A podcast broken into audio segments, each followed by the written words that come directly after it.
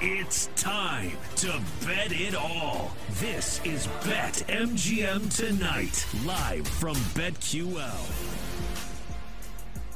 With Trista Crick on the sports machine, Sean Levine, 2 hours in the book, two more coming up right here on the BetQL network. We've got some baseball action, and it is getting late in Cincinnati. The Reds all over the Cardinals, 10-2 in the eighth. It's the Rays over the Jays, that game also in the eighth. The Orioles and the Yankees, Trista told us earlier she likes the Orioles in this game, bottom second. That game had a rain delay, so they're going to get going late. Nationals over the Padres now. That game's in the 7th, 5-3. Nationals have the lead. It's the Braves over the Dodgers, 3-1 in the 6th. The Cubs over the Mets in the 5th inning, 3-2. Tigers, I told you, early on over the Royals. My Royals stink.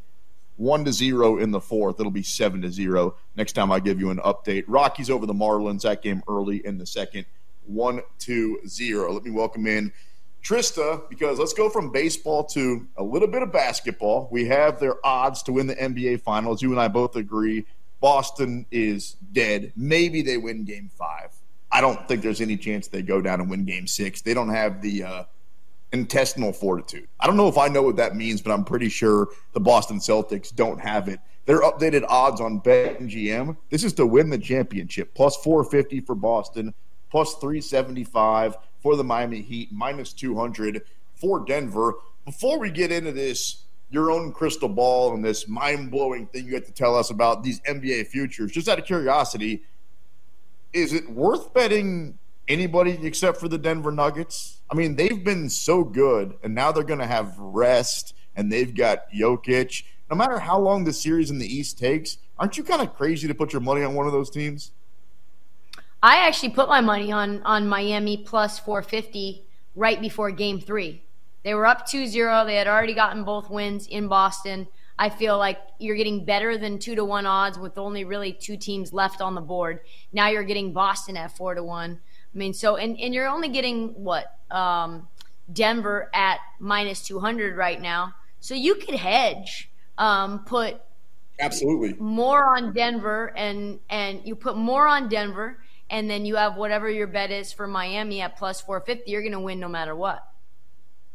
All right, before you get out your magic 8-ball and shake that thing up and tell us this thing is going to blow our mind and completely shake things up in the NBA going forward, I'm looking at way too early 2024 odds, because that's what I do. I don't just play futures. I play way into the future. No surprise, the Denver Nuggets, the favorite to win the championship right now at 5-1, followed by Boston at plus 550, Milwaukee, Phoenix, Trista, at 8-1. Like, do people think that that ship hasn't sailed? Why would anybody put their money on the Phoenix Suns?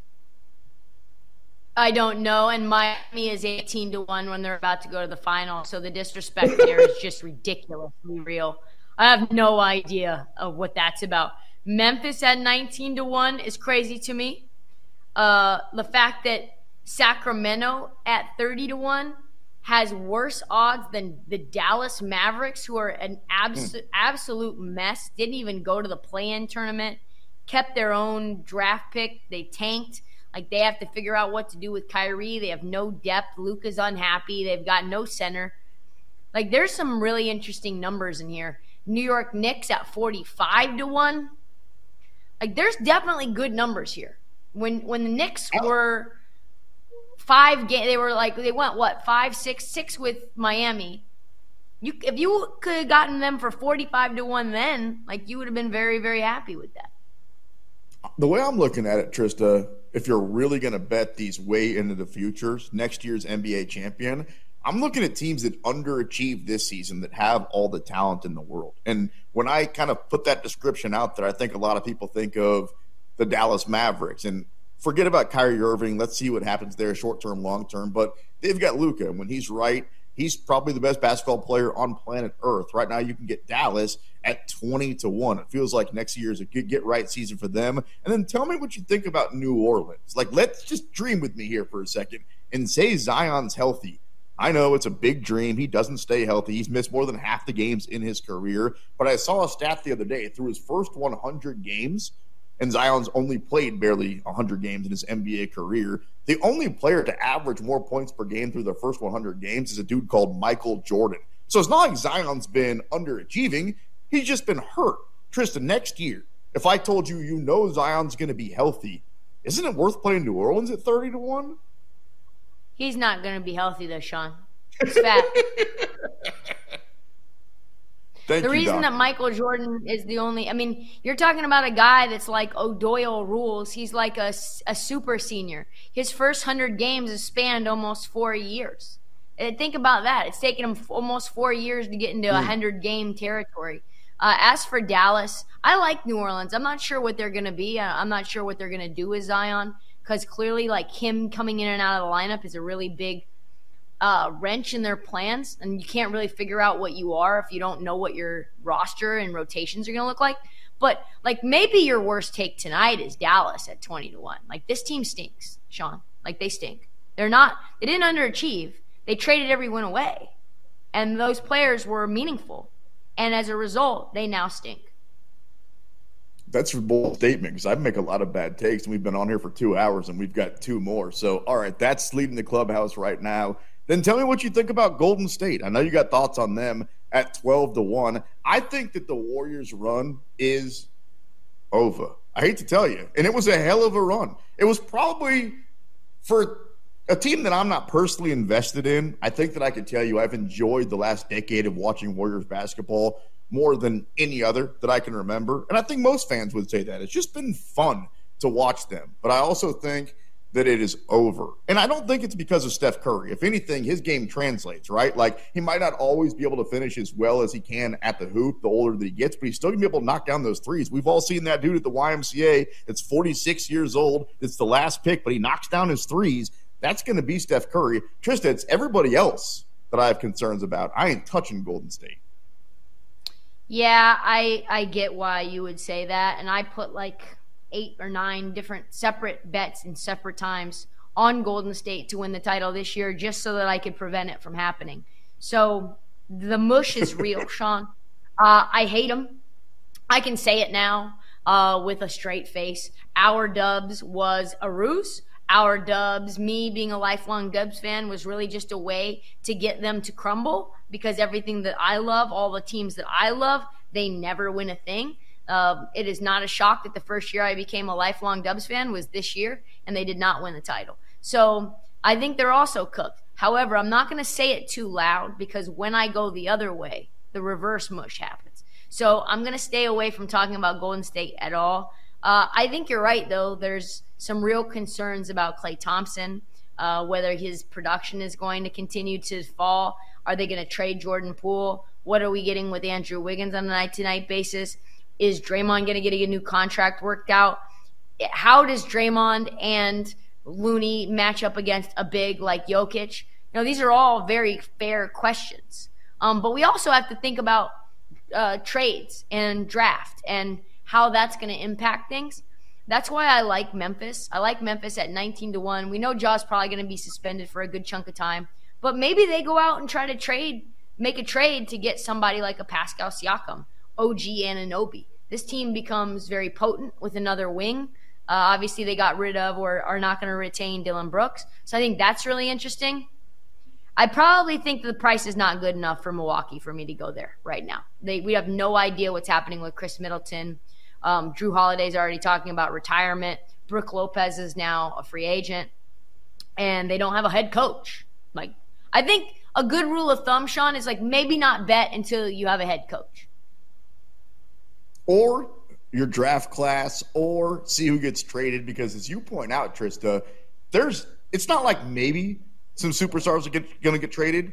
It's just definitely and when and who are they going to go to. I'm thinking about teams like you just mentioned, Golden State. There's no way heading into next year that they keep the band completely together. And I don't know if it's Green, and I don't know if it's Poole, and I don't know if it's Clay.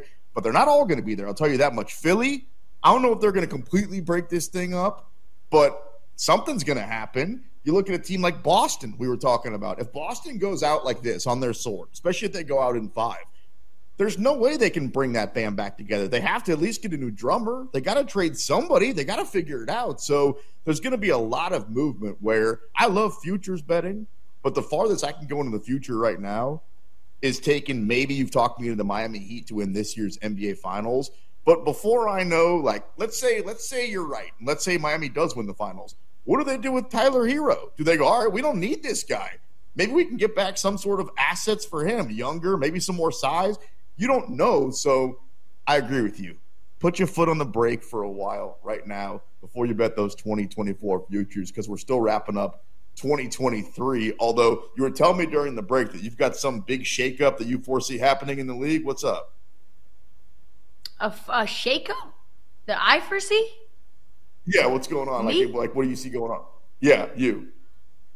I mean, I don't know that there's anything that's gonna be crazy. I mean, I think that everything that's been reported is kind of out there. I think the Toronto Raptors implode. I think they trade all their pieces off. I think that's a big possibility. So that's OG Anunoby. That's Pascal Siakam. That's Fred Van Fleet. I think you're right. I think Jordan Poole gets moved. I think OKC continues to get better. But in terms of like a big shakeup, like I don't think that there's a trade out there that or a free agent move that ends up like blowing my mind. I would be very surprised if James Harden went to Houston. I don't think that's real. I would be very surprised if Kyrie Irving went to LA. I don't think that is real. I think the teams that are good are going to be really, really good. I think that if you're Philly and you say to yourself, well, maybe we blow it up, then maybe you trade Embiid or at least look to. But like as in terms of like a major seismic change in the NBA, no, I don't see like the Kevin Durant trade happening again.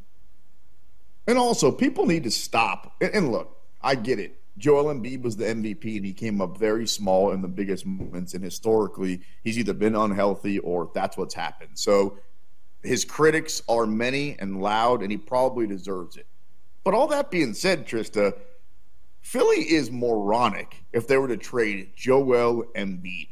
You don't get a big guy in his prime with that skill set that often, and especially for an organization. How many times did they get it wrong? Whether it was Jahlil Okafor or Markel Fultz or Ben Simmons. I mean, all they did was get all those draft picks wrong.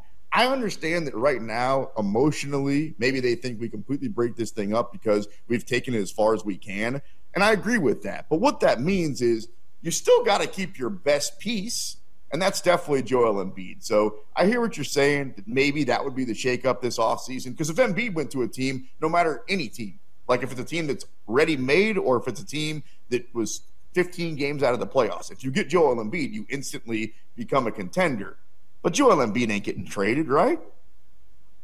I would be very surprised. I would be honestly very surprised. Daryl Morey is very close with Joel Embiid. I would be less surprised if Daryl Morey got fired, because it feels like some of the moves that he's made since he's come to Philly, he's done what he said he was going to do, but it hasn't gotten them any further than they were on before, and he's getting paid like $10 million a year, so like just to go to the Eastern Conference semifinals. Obviously, they fired Doc Rivers, and that needed to happen. I think we're going to get a lot of the musical chairs in the coaching realm, you know, like maybe Budenholzer goes to Phoenix because they need like a soft touch. Maybe Nick Nurse goes to a place like Boston Philly. Or Philly, because they need to get motivated and they need a Hard Rock to put them in line. I think you have to find the right coach for the right situation. It's going to be fascinating, man. I think OKC, I'm not going to take them to win the title, but I think OKC with Chet Holmgren coming back from injury is going to be one of the teams to surprise this year. They have a decent draft pick this year. They have Chet. They've got Josh Giddey. They've got Shai Gilgeous-Alexander. They've got Lou Dort. They've got Pokashevsky, who's like a little diet wish version of Chet Holmgren. This team's going to be fire. Jalen and the other Jalen, both of them. J-Dub and J-Will. Yeah, I mean, this team's stacked, and they're only getting better. The Thunder are about to be a problem. I agree with you. I mean, not only – their over-under heading into this year was 23.5 wins. They smashed that, and they're good at every level, as you talk about. You bring back the unicorn in Chet Holmgren. You've got a true point guard that can drop 30, average 31.5 points per game, and Shai Gilgeous-Alexander. Josh Giddey can do a bunch of different things. Guys like 6'10", triple-double. I mean, yeah, Oklahoma City is going to be a problem. And I think it also, we learned with the Lakers, and really with the Miami Heat also, as long as you can limp your way into the playoffs, you can make a deep run and become that team. All right, we'll keep talking a little bit of basketball on the other side because there are some crazy odds on BetMGM. You're locked into the BetQL Network.